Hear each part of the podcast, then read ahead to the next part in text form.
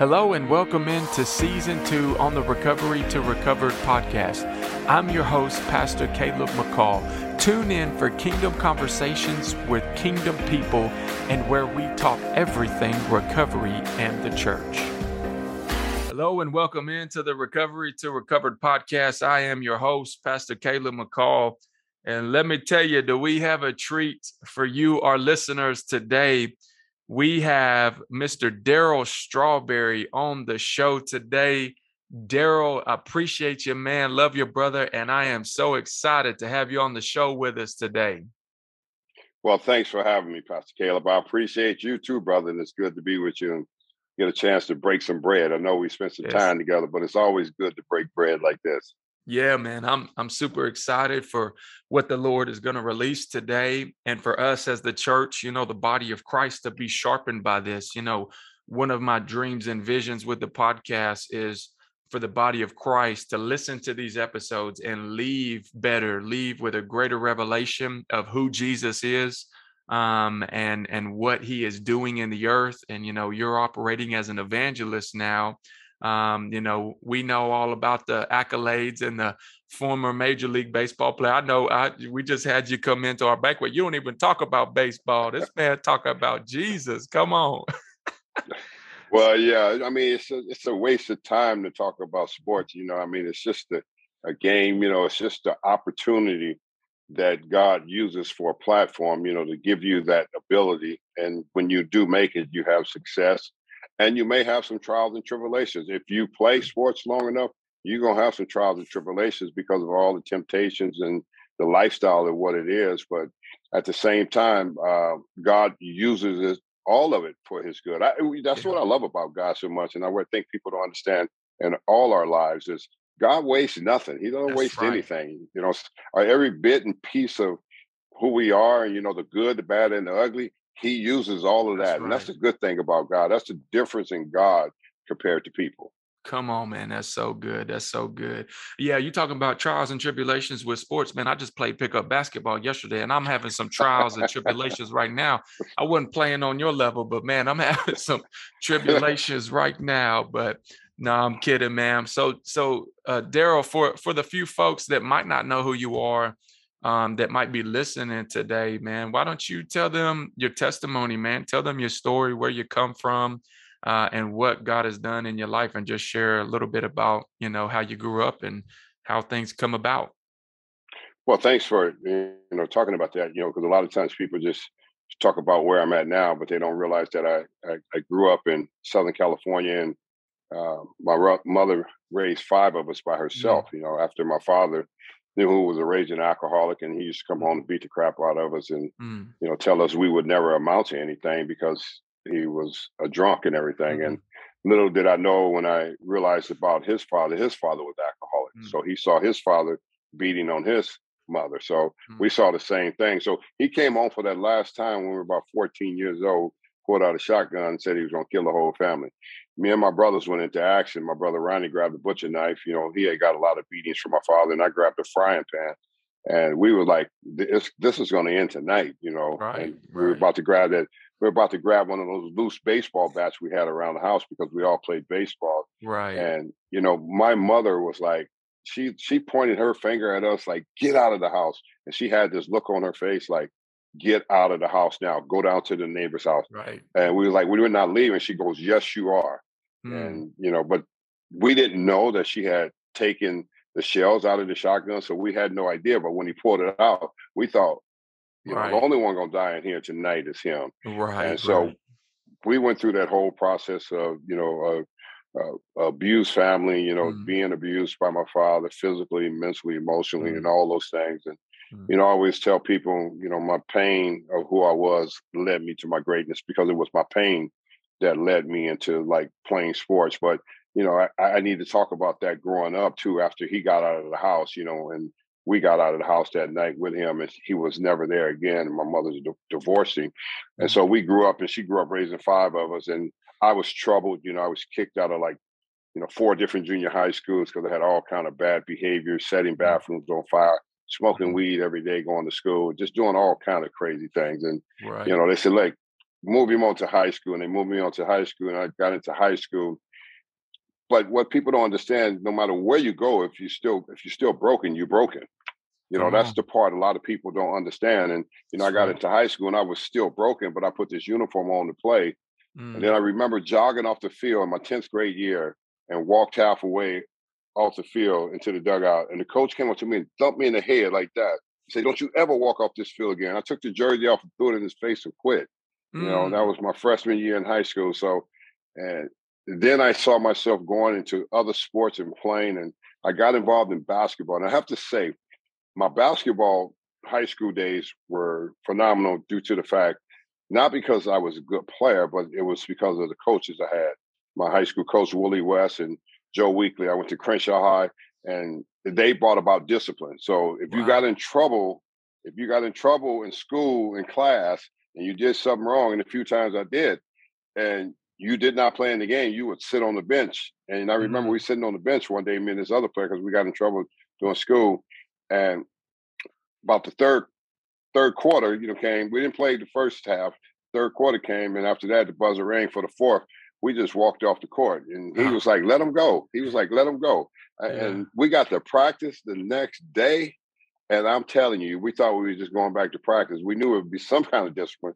But yeah. I'm gonna tell you one thing: our coach ran us like crazy, oh, bro. Man. I mean, suicides all day, you know. Got him. and we learned that. I learned a lesson from there. You know, okay, this is this is real discipline here. So right, there was some discipline going on. You know, from different men in my life. I had a lot of coaches in my life, which brought a lot of discipline to me. Mm, mm. Amen. So you, so you're in high school now, and you're you you were developing discipline through this coach with the basketball. So how do you come back around full circle to baseball? Well, after that, you know, after I quit my freshman year, me and the high school coach had a sit down and talk, and he just told me, he said, you know, you have no idea, you know, I didn't do that to hurt you, and I know mm. I probably did it the wrong way because you were young. But he says I would do it. I was doing that to encourage you, to, so you can see how good of a player you are. Right. You know, and I, I didn't I didn't realize that he and he wanted me to realize that you know I could develop and become a great player. And so mm-hmm. we, you know, kind of like squashed it and moved on. And I came back my junior year and, and and I played and we went to the city championship that year and we played at Dodger Stadium. Wow. And the thing about it, we played against you know, one of the greatest quarterbacks who ever played in the NFL. We played against John Elway in um, uh, Granada wow. Hills, and and really? and they beat us in that city championship. He was a senior, I was a junior, uh-huh. and I just I just remember all the scouts asking him that junior year. He, they was like, "What about the lanky kid Strawberry?" They goes, "He's a junior." And they say he's a junior, and he said he said yeah, and he plays basketball too. They was like keep him off of the basketball court and keep him off the mound because he looks like the next Willie McCovey playing baseball. You know, he's long and he can hit the ball a long yeah, ways. You know, yeah, so yeah. So wow. we kind of we kind of got back into that baseball thing where the mm-hmm. coach, you know, really brought some discipline in my life too, mm-hmm. and I'm forever grateful for the fact that to be able to have coaches like that. Right, right. So you have these coaches that begin to instill some discipline in you, but you're still, are you still partying at this point? I know you were talking about getting involved in all that in middle school. So all throughout high school, and was you drafted out of high school? I was. I mean, I was, I was, yeah, of course I was still partying. You know, still smoking marijuana, the marijuana maintenance that we all smoked through, through, high school. You know, yeah. you play balls don't mean you don't smoke it. You know, right? I mean, athletes do too. You know, everybody yeah, think it's absolutely. you know, absolutely. everybody think it's a cool thing to do. Mm-hmm. You know, little mm-hmm. do you know that it's it's part of the culture. Of those, part of the culture, but it keeps but it keeps you stuck. You know, mm-hmm. no matter mm-hmm. what. You know, and I think a lot of times we don't realize that. You know, and mm-hmm. people say, well, it's not going to affect you, but it's still, you know, it's it's a drug. It, it it does something different to you. Yeah, you know? absolutely. I, I think a lot of times people don't recognize that. So, you know, mm. I was mm-hmm. still in the midst of that, but I was still playing baseball in high school baseball, and and I, I became pretty good. And you know, I didn't like five guys, four guys. I think, yeah, it was four guys got drafted off my junior year team, and then the scouts were asking about me and and telling the coach. Uh, if you can keep him off that basketball court, because we don't want to mess his ankle up or anything like that. They were like, man, he's going to be probably number one, two pick in the draft next year, you know, his senior year. You know, they were already saying that in my junior year, you know, because mm-hmm. I had mm-hmm. a great junior year.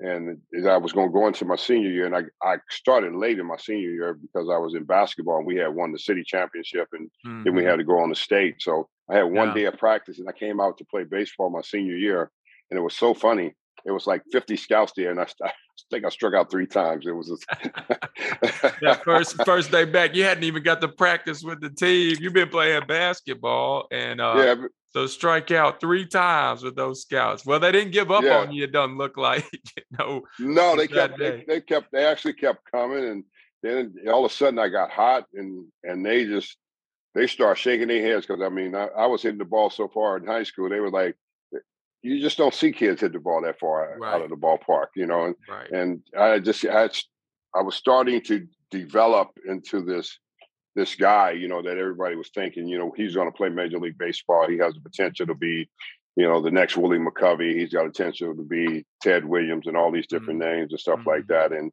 you know, those are real challenges, you know, when you get those kind of labels put on you to be able to right. do that just to play sports. And, you know, me, I didn't know any better. I just mm-hmm. wanted to have fun and I just wanted to be out there playing and competing. Right. You know, I just love the competition of what it was all about that one-on-one competition. People say, "Aren't you afraid of the ball?" No, I'm not afraid of it. I'm gonna get hit. It's gonna hurt. I yeah. realize that, you know. But I got to get right back in there, you know, if, if I really want to play. And yeah. and that's what happened. I go on from my senior year, going to my senior year, and I have a good senior year. Then I get drafted, and I was the first pick in the draft of 1980 out of high school. Wow, I didn't think I realized that. So number one, number one pick in 1980 in the draft, and uh, nine All Star appearances later and four World Series later, one with the Mets, of course, and and uh, three with the Yankees. You, are you're playing Major League Baseball, and I don't, you know, I'm not going to spend a ton of time on this. Everybody knows, you know, a lot of people know who you are and where you come from. But you know, a nine-time All Star, four-time World Series champ. I mean, build this incredible career in the major leagues. You know, uh, my brothers, I mean, family members. My dad was starstruck with you, uh, you know, being there uh, at the BTB banquet with us, man. He's a big baseball guy. And, you know, uh, by the way, just thank you so much for what you did coming in with our banquet, man. It was an amazing time. We're still getting people texting and calling about it. It was just a great time in the presence of the Lord. But you know so you you have built this great career man. Number one pick you go on to do all of these great things and but at some point things really began to shift and um you know i'll let you share a little bit about that. So like when did things begin to kind of go downhill for you? And then we're going to get into when things started to get uphill for you. Well that's a really good question because you know even getting to the major league things you know started to shift right away immediately when mm-hmm. i got there because the lifestyle plan Major League Baseball, you know, fame, fortune, you know, that, that, all that comes along with it. You know, when I was in my rookie year, I think you know my first um, introduction to the big leagues was you know the first plane ride. You know, a, a, veteran player sent me to the back of the plane. He said, "Welcome to the big leagues, kid." There was they introduced me to cocaine. So wow. you know, I, I hit it and you know I liked it, and I just wanted to be a part. I wanted to fit in because my dad said I would never amount to nothing. And wow. then I meet them you know, they say mm-hmm. they tell me meet them downstairs when we got to the hotel. Put your bag up, meet us downstairs. We're going out. Mm-hmm. Then they took me to the clubs and then showed mm-hmm. me the women. I, they were like, "Man, welcome to the big leagues, kids." I thought, well, man, I yeah. I have arrived. This is what wow. the big leagues yeah. is like. It's like, wow, you know, yeah. I was 21 years old. You know, it's like, holy cow. Yeah. This is a lot to deal with, you know. So I was kind of introduced to all the wrong things, you know, um, mm-hmm. getting there. And I just remember when I became that guy as a veteran player, I would never take young players out. I would never introduce them to alcohol, drugs, or women. I would take them out shopping and buy them clothes. I didn't want them to know the bad. I yeah. just didn't want them to know the bad road. Uh, yeah, road of yeah. playing in the big leagues. You know that wow. could happen. I didn't show them that way. I had. I was. It was already in me. So mm-hmm. Um, mm-hmm. it was in me going forward, and you know, and playing all those years and being successful, and you know, playing and, and womanizing and drinking and and just the kind of lifestyle it was for me. You know, right. I, I didn't really realize how good I was because I was just good, you know, yeah. and I could just play it, play at the highest level, and I can achieve all these things. And you know, you look back at players like myself and like Mickey Mantle said, you know, I wish I'd have known how good I really was. I would have mm-hmm. took better care of myself. Yeah. I kind of feel the same way. I wish I would have known how good I was. I would have took better care of myself, but I didn't.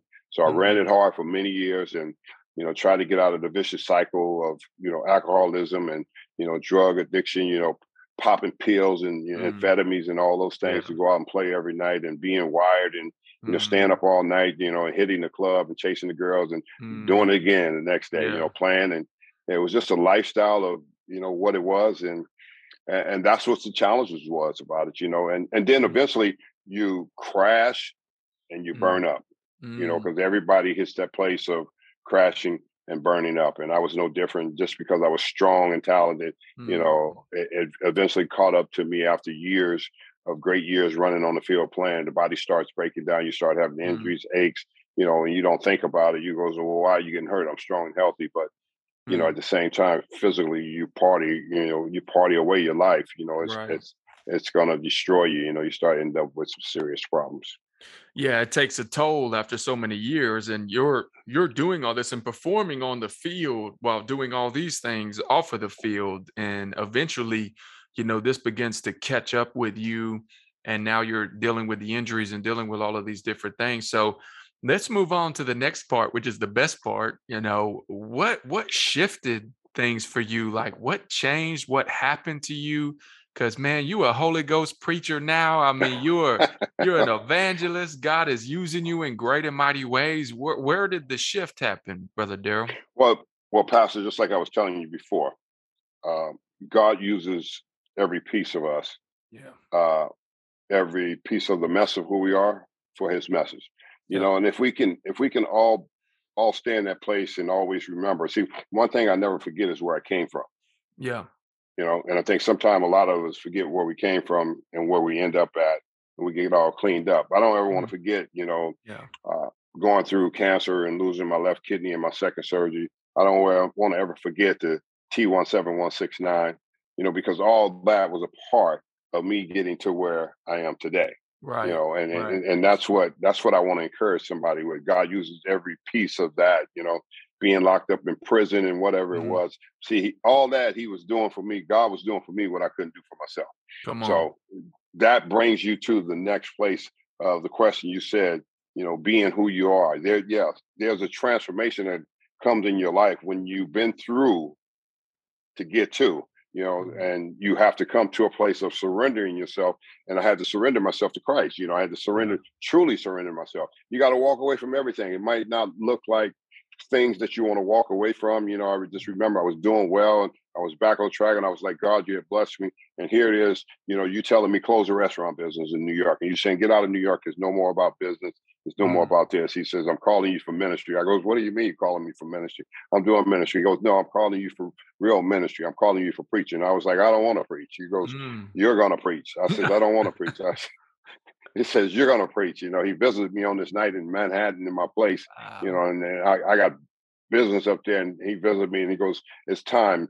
And he says, are you ready? And I said, yes. And looked out the window and all of a sudden I just flooded. I start crying. And Wow. he says, you're crying now, but you have no idea what I'm about to do with you and Tracy in your ministry. He says, you are going to preach the gospel. I said, I am not qualified to preach the gospel. He said, no one is qualified. I qualify the call. And I Come said, why do I? And I was like, why do I have to preach? He says, because it is time. It is time that you do what I created you for, you know. And Wow. I, I you know, people say, well, I would, I would want to be put in, I would want to be put in that position. I said, no, you won't, because see, I wasn't obeying God. I was doing ministry, but I wasn't obeying Him the way Mm. He wanted me to obey Him. So there was a big difference of a transformation that was about to take place in my life. And that night, he said, The Holy Spirit is going to ascend upon you, and you go saturate yourself with Him, and He's going to teach you the Bible supernaturally. See, what I love about God is what people don't understand, Pastor Caleb, is God does not lie. Come on. You know, we lie to each other, we lie about stuff, but God does not lie. That's you know, so, that's and so that's been 15 years ago when God called me to that and says, You're going to be an evangelist. He says, I want you to go study Billy Graham. I want you to go watch his crusades. I want you to read his books and listen, look, listen to his crusades. And I want you to understand what an evangelist is. It's for you to go in there and preach the gospel of Jesus Christ. Tell the people to repent That's it. and turn from their wicked ways. That's what on. that's what the gospel of Jesus Christ is going to be for you because that's what evangelist he will he he's God created the evangelist is going in to tell you to repent from all these ways that you're living in. Turn back to Him and ask God to forgive you, and He will forgive you. He will give you grace and mercy, and He will spare you, and He will save you to do His great work. And that's exactly what happened to me when He told me that night. It was, but it wasn't an overnight miracle. It was a mm-hmm. process. This is what people always think. Well, did this just happen overnight? No, God sat me for those seven years of, of learning and growing and developing because I remember, you know, just I remember being saved. I remember just getting saved when I got saved, you know, at the Morris Cerullo Crusade in Anaheim, California. You know, the power of God came over me at that mm. crusade. Man, I had just signed a $20 million contract. I was rich, had money, had more than I could ever imagine, and I was miserable. And I went mm. to this mm. crusade and I and I heard Jesus for the first time and I just wept. Come and on. I just cried every night. And he said, Sunday, if you want to come down, God's going to do miracles. And people like, he laid hands on me. The power of God hit me. My belly was flowing like a river. I was speaking in tongues immediately.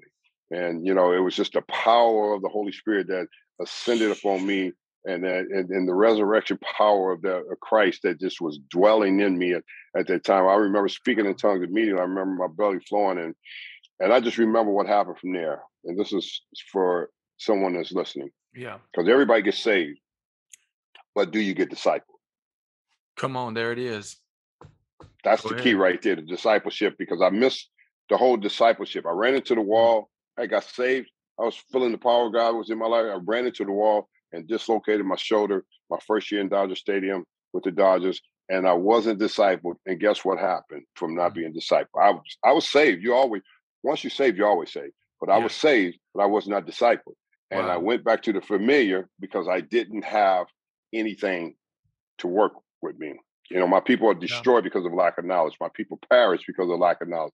It's the perishing and, and being destroyed because of the lack of knowledge. The knowledge is not there. You don't have the knowledge of Christ. You have the knowledge of everything else. You have the knowledge of being successful. You have the knowledge of all these earthly things, but do you mm-hmm. have the knowledge of the Word of God? And I think that's where people go missing with God because they don't have the knowledge of the Word of God downloaded inside of them. Yeah, that's so good. We we got to stay there for just a second, Darryl. We got to stay there because that's so good.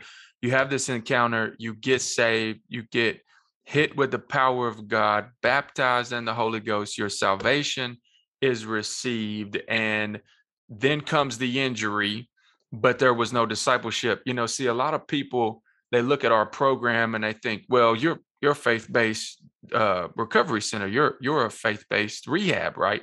And in a sense, we are that. But when you get down to the nuts and bolts of what we do, it's discipleship. You know, Jesus doesn't say go out into the world and make converts and get them to raise their hand and bow their head and ask Jesus into their heart. Although we do those things, you know, uh, there I believe there's a moment where there's a salvation moment. You pray, you ask the Lord to come into your life, right? And you're um, uh, you give Christ your life and you're filled with the Holy Spirit. I believe in all those things.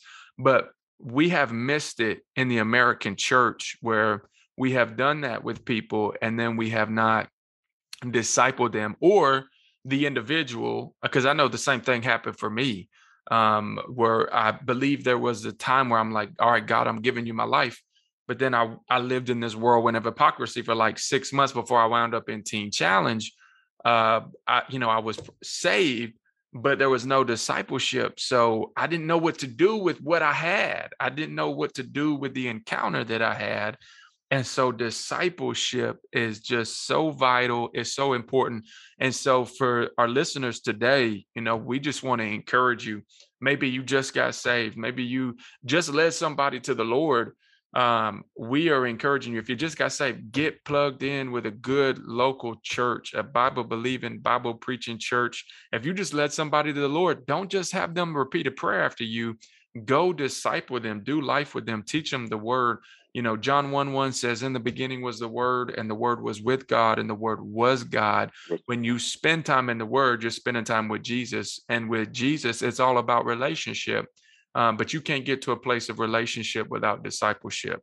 And so man that that's that's just incredible man. So you have you have this encounter baptized in the holy ghost. You you had the injury fell back into what was familiar which that's uh, the bible talks about that too right? The familiar spirits right? They're trying to come back influence you. All of those type of things are going on. And so what happens uh, from here Well, they do actually come back into you those those familiar spirits, and because, like you said, you don't have that true foundation with Christ. You know, you have that um, you have that experience of you know being saved, but you don't have that knowledge and that foundation. You know, that's down inside of you, and that takes a little time, and yeah. you know that takes time of going in and and and developing and studying and taking notes and being a part of you know Bible study and everything, so you can grow. Right. You know, and that and that's and that's how we grow. And have we gotten away from that in today's church? Yeah, there's a there's a lot of that is happening. You know, far as you know, uh, people that are running small groups trying to disciple people and not well themselves. Mm. So yeah, you know that yeah, that that's a struggle within itself. You know, to right. help people get get over and, and get to where they need to get. So for me, you know, I, I just realized, you know, that that sitting process was good. Mm. You know, and I think what I think, pastors, what happens to people is they don't like the wilderness. Mm. You know, the mm. wilderness, the wilderness is for all of us. You know, when Jesus was in the wilderness 40 days and 40 nights, you know, and he was hungry and he, you know, and being tempted and everything. You know, the wilderness is for us to grow. You that's know, that's right. what the wilderness is all about. You know, and people take the wilderness as, as well, I don't want to go through that process. Mm. I just want that instant gratification just make me feel good right now. Well, God says, I'm not going to make you feel good right now, Darryl Strawberry. You're going to sit for seven years and Come be on. in the wilderness. You know, so I'm glad I went through the wilderness yeah. because when I came when I came out of the wilderness, I was new. You know, there was a new me. There was a new new beginning of a a new way to talk, a new way to look yeah. at things and yeah. see things because now you have the anointing of God on you. Yeah. I think so many people don't don't go through that process and they want they want God's anointing, but they don't want to do the work to mm. get it. Mm. You know, there's there's some great work that comes from carrying the anointing of God because when He brings you that that mantle to you, He's putting you there and hoping that you know that it is His anointing and you won't get confused and the devil won't destroy you. So it was a whole learning yeah. process for me to go through all of that and and to go through what I had to go through. And I'm grateful for that. I'm grateful for the wilderness and the sitting and the being able to be developed into what God wants you to be, not what you want to be. Yeah. yeah. Is it what it's what God wants you to be? Well, they'd be like, well, how do you know? You don't know. You just have to go through it to be able to experience it. You know, and I, I'm I'm here to tell you, it's the greatest thing that I ever gave to myself was going through the wilderness and sitting through it and coming out on the other side and being strong. Because when I was tempted, I was no longer tempted from the flesh. I, my spirit man was alive and well, and he was operating in a different capacity for me to be able to handle what the enemy had for me. Yeah, come on, man. That's so good. You got bombs flying off in my head over here. You talking about the wilderness, the anointing. I'm like, Lord, where do we go? But that's so good because no, you're right, man. Nobody wants the wilderness anymore. And we actually, when we see people even going through the wilderness, we want to accuse and point fingers. Well, there must be something going on in their life. But the wilderness is a place of preparation for the promotion. There it is the wilderness is a place of preparation for the promotion. Yeah. That is really good. You hit it right on the head right there. The preparation, you know, the preparation of who God's going to create you to be. And and so many folks don't want to go through that process because mm-hmm. it doesn't feel good. You yeah. know, it doesn't feel it doesn't feel like, well, I want it right now. I want the miracles right now. Uh, well, the miracle of my life took place when I surrendered myself. Come on. You know, when you completely surrender yourself, that's that's when the miracle takes place, you know, of, of you um, being transformed and being who God created you to be. Because now you have brought discipline. Um, now you understand what, what it is to study. Um, mm. Now you understand what it is not to have, you know, yeah. and you understand what it is to have. You know, right. all you understand all these things. So, mm-hmm. you know, mm-hmm. it's a lot, it's a lot more than people understand, you know, want to understand with God, you know, be like I said, because God ways are not like our ways. Right. You know, his ways are his ways are the totally opposite of what we may think and what we may feel and see that we want to you know we want to be on a platform you know you know mm-hmm. you know people don't understand being on a platform from god and thinking well it's just that easy you know because god knows if you're not if you're not prepared the enemy's going to put mm-hmm. a chokehold on you and he's going right. to destroy you you know right. he's not playing you know jesus talks about it in john 10 10 about the thief comes to steal and kill and destroy. He's mm-hmm. he's busy and he knows that if you're not prepared, he knows that if you're not equipped, you know, biblically, mm-hmm. you're not equipped. You might have some head, you might have great head knowledge, of, of sounding good, but there's no power because when the enemy does come, because he's coming, you know, mm. and it's just a matter of, of time when he does come. And if you're not equipped when he comes, he's going to do exactly what he says: steal, kill, and destroy you. He's he's, yeah. he's out to do it. He, that's his plan. Yeah, yeah. I mean, the devil worked full time.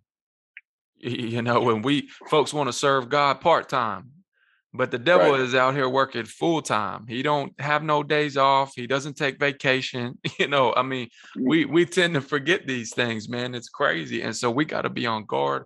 We got to have on the armor of armor of God on. We've got to be in our words, and we've got to be studying, be discipled, and and be filled with the power which is going to get me to kind of my my next question, man, and our next discussion point.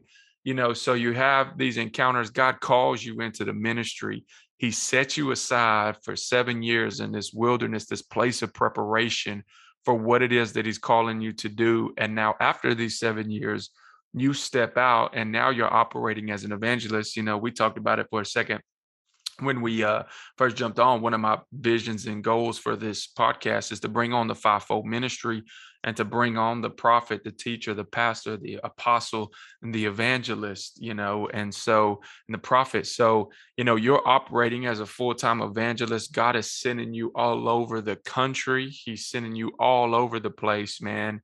And um, you're accomplishing great things, great exploits, those things that the Lord had showed you um, you're now stepping in and you're walking in. And so you're doing tent revivals, you're doing FCA, you're doing recovery ministry, you're doing churches. I mean, men's meet, you're you're all over the place. And so I wanted to to step into this and ask you, you know, what is it that you're seeing within the church? And I mean capital C church the body of Christ, man. What what is it that you're seeing out there while you're on the road? Like, where can we get better? Where are we doing good at? You know, where where do you see the body of Christ right now, and what what can we do um, to to advance the kingdom of God and and do our job as believers to expand the kingdom of God? Well, thanks for that. You know, and I, I, really appreciate it. You know what you what you said. You know, the fact of uh, doing all these things. But I think what happened first, you know, I had to really be able to taste and see that the Lord is good. Come on, yeah, yeah. And I, and I think a lot of times people don't taste and see that the Lord is good. Mm-hmm. They just take Him halfway. They, they don't come all the way in. They they just you know they come in and say, oh well, it's just Jesus. I can't see Him. You know, mm-hmm. but Jesus is alive and well. You know, He's yeah. been resurrected and He's got up. You know, with all power in His hand. So mm-hmm. you know, I think the resurrection power of Him. Uh, that comes into your life should be what you do every day, not what you do some days. You know, when I mm-hmm. come home, I rest, but Jesus still inside of me. You right. know, he doesn't leave me because right. I don't let him leave me. I don't right. let the power of the Holy Spirit remove himself from me because I'm nothing without him. So it's knowing that is important. And mm. the, the, second part is what what do I see? I see the church. I see the church has compromised. Mm. You know, overall, you know, it's it, they don't want to. They don't. Some places love the power of the Holy Spirit, but some places don't love the power of the mm. Holy Spirit. Mm. You know, mm. they think, you know, they people think that's spooky. You know, it's yeah. it's it's nothing spooky about the Holy Holy Spirit because Come on. you have that tells me that you haven't had the experience of the Holy Spirit. Right. You know, because the Holy Spirit is God. Mm. You know, and you know, he, he he's here like Jesus said, I'll send you one the comforter. He's going to teach you all things in remembrance of me. Right. He's going to teach you the things that you don't know about. He's going to teach you all the things about the kingdom. Come on. You know, see, so what happens is the church is more consumed about all this earthly stuff. Mm. You know, they look at us, you know, we're big, we're fancy, we have a lot of people. You have a lot of people, but people are not well. Right. You know, people right. are people are just sitting there. People people are just coming to church in, in, in big places and they just checking the box. Well, mm-hmm. I checked the box. I went to church, you know, right. on, on Sunday. You know, right. I did the church thing. But mm-hmm what what are you doing? What are you doing outside of the church? What are you the, the church is the, the places that we just enter in is enter into is just a building. Right. Right. What are you doing outside of this building? But and this is what I see with, you know, the church. We we got to train them up to go out and be you know, pastor, teachers, evangelists. That's what it's called, you know, right. to go out and, and become this. You know, mm-hmm. God has created you to become this too, not just us. It's here. He's got it here for everybody. The opportunity for everybody is free. if we if we as a church if we training them up to be this that you can be that and and, and i think that i think we have to get back to not looking at people and saying where they come from mm-hmm. you know and we have to look at people and see the heart uh, do they have the heart of ministry do they have the heart of jesus mm-hmm. not the mm-hmm. head right you know so so many has the head you know and and i, and I think we we're, we're preaching these messages in the pulpit, you know, where pastors are standing in there and they don't want to talk about real stuff. They don't want to mm-hmm. talk about sin.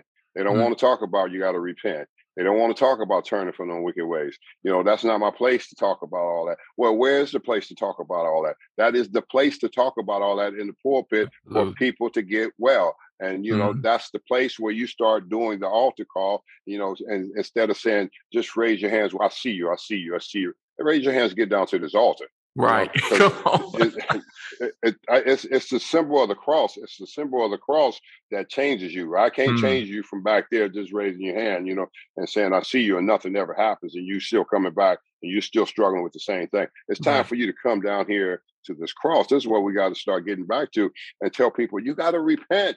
You know, yeah. God's called me to preach repentance. You know, you have to repent, man. God, mm-hmm. God is good if you repent. Right. Let's stop playing with this. You know, come on, God Evangelist Darryl. God, God is really good when you repent. When you repent yeah. to Him and see, because you're asking God to forgive you, not man. You know, and I think so many people. This is what you're asking about. So many people are looking at the man and thinking, mm-hmm. well, he has it all together. And then all of a sudden, when bad news come about him, well, how could it be? Well, he's never he's never talked about mm the gospel of Jesus Christ. You know, he's talked mm-hmm. about himself and branded himself instead of branding Jesus.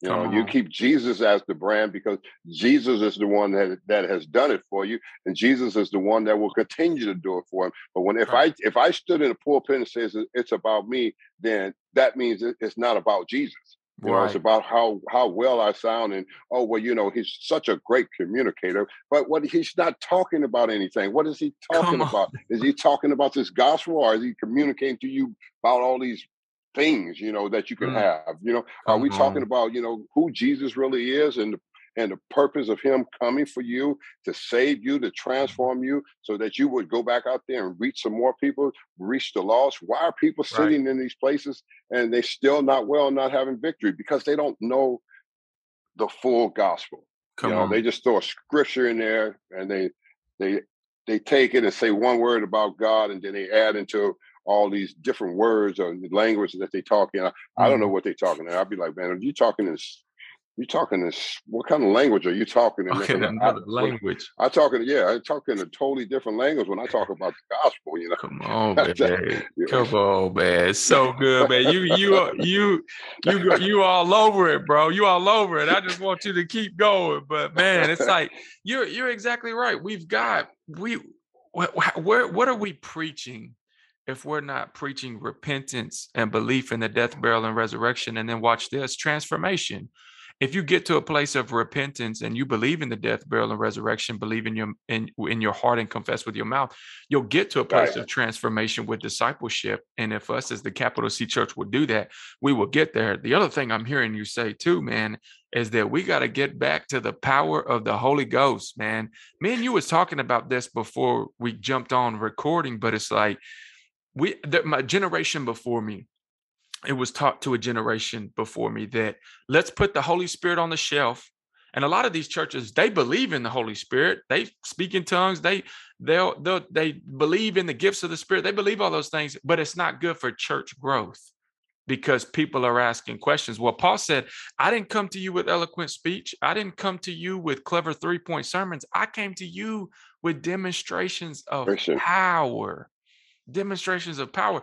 And we've got to get back to the power of the Holy Spirit being evident in our churches, preaching repentance. Uh, you know, repentance too. We I know you know this, and we could talk about this, but you know, repentance is not just saying I'm sorry. It's not coming to the same altar week after week and telling God that you're sorry. Repentance is the Greek word metanoia. It means to change the way that you think by renewing right. the mind. You can't change what you do. You know this. You can't change what you do until you change the way that you think about it.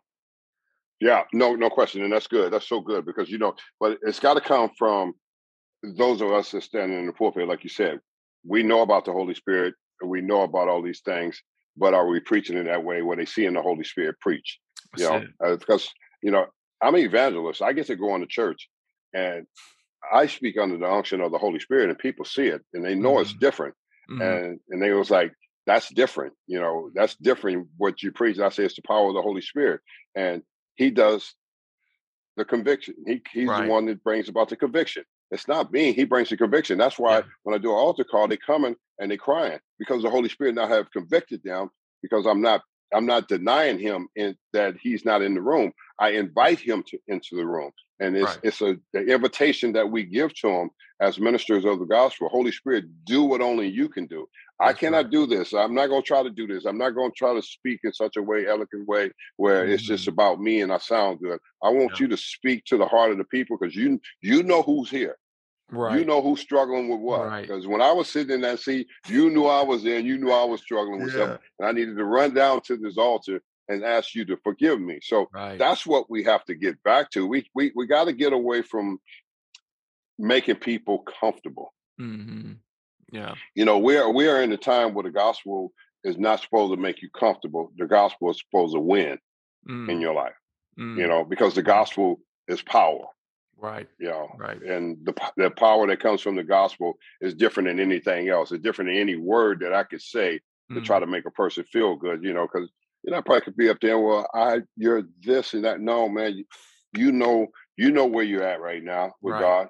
Right. Okay. You know you're not living right. You're sitting in there mm-hmm. and you you you come to hear me because you thought you were coming to hear a baseball player. And it's totally wrong. You know, it's got not him. happening. You know, you know, yeah, he's got you. You know, he he uses that to lure him in. You know, right. and then once he right. once he gets them there, you know, the Holy Spirit just chop on them, You know, because you know I, I'm I'm not living right. So, uh, and that's the message that we have to really drive home. You know, we got to mm-hmm. stop driving home to try to make people feel good because people we're trying to make people feel good and people are on their way to hell. Let's just keep it real. They you know on their way to hell trying to feel good, you know, because yeah. this is not about a feel good gospel. This is about a gospel of truth. This right. is about a gospel of, of transformation. This is about a gospel that cleans you up. This is about a Jesus that rescues you. This is about a Jesus that you know redeems you. This is about a Jesus that restore you. If Come you want to be all three of those, then you're gonna have to do something different to be rescued, redeemed, restored. You're gonna have to let mm. Jesus come in. You're gonna let him have to clean up, get all the junk out of your trunk, get all the language out of your mouth, get all your your your ways of you get get off the TV, get off of mm. social media, and get yourself in this book right here. Right, sir. You need to get to this book. You better start eating this book and chopping on this book here because this is good. That's right. That's right. That's the that's that spiritual food. So many of us that so many people don't realize that there's a hole in your life and it's Christ shaped Christ is the only force in the universe, the only thing that can fill that void. I know for guys like me, guys like you, we come out of backgrounds of addiction. Um, but Jesus was the only thing that could ever fill. It's God, right? It, Come on. It is God filling the void because we were all created for worship. Here I go preaching, but I'm trying not to. Go on. We in the club, we like this, and we don't even realize Come you're on. worshiping. we in there worshiping.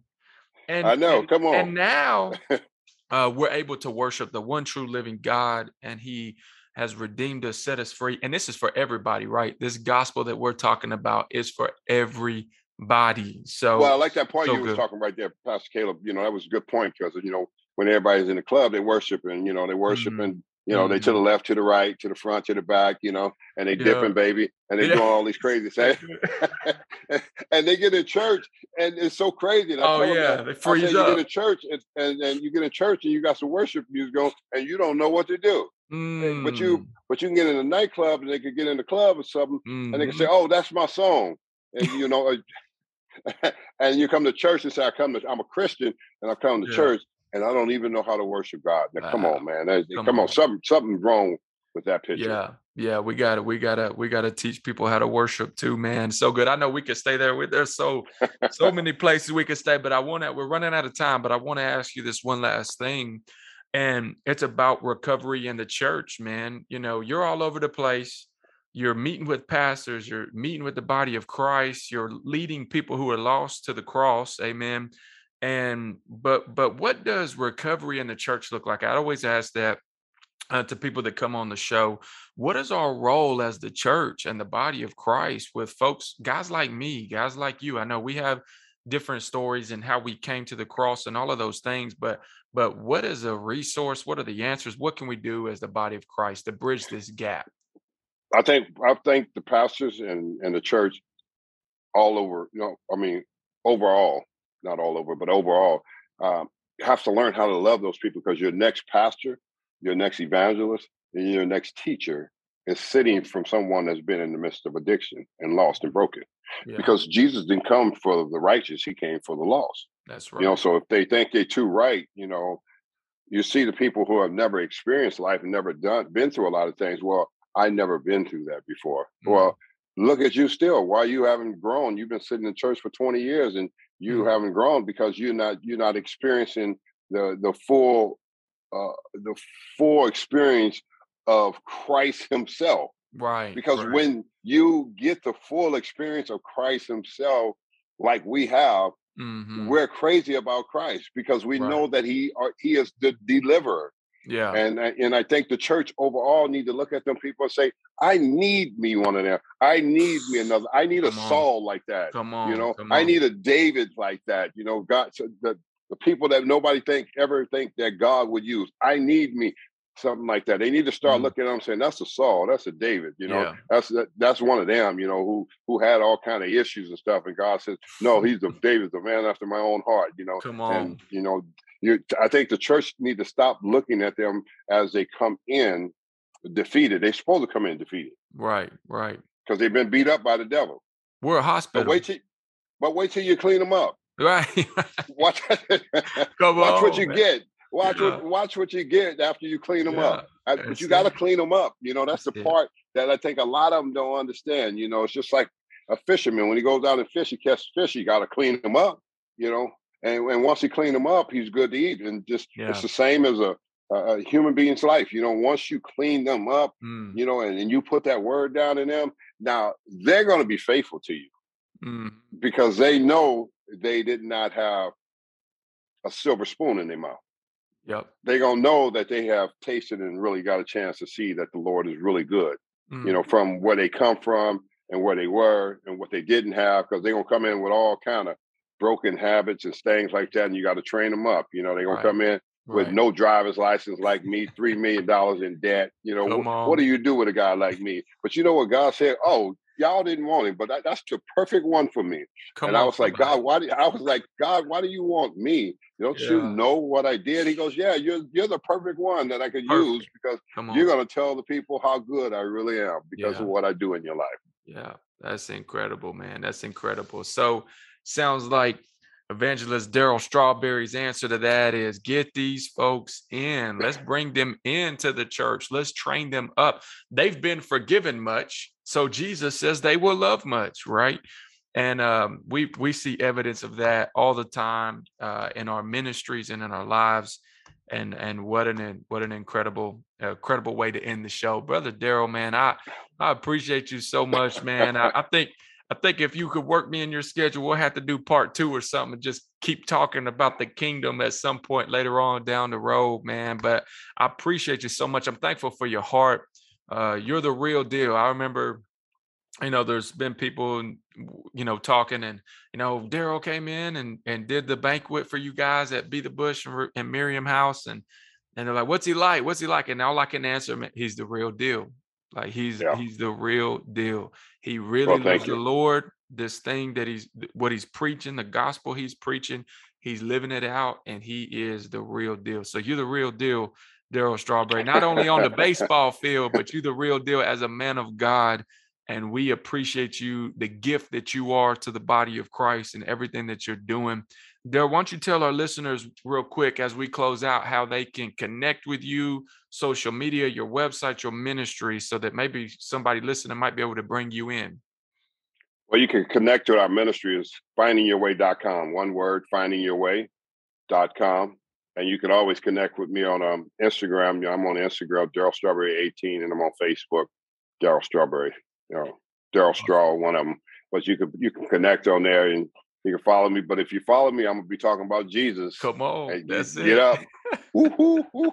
I'm gonna be talking about. Let's go. I'm be talking about some King Jesus. I'm. Come I'll, on, I'll man. share some of my baseball things along the way with you. But yeah. I'm talking about. I'm going here to preach about yeah. Jesus. You know, on. and that's what it is at the end of the day. I mean, these last days are running down, man, and people need to know that Jesus is truly Lord, man. All this other foolishness is unacceptable. Come on. Let's that's what a way to end the show. Because you heard you said that several times at the uh banquet while speaking. Jesus is it. Jesus is what it's about. All this other stuff is foolishness.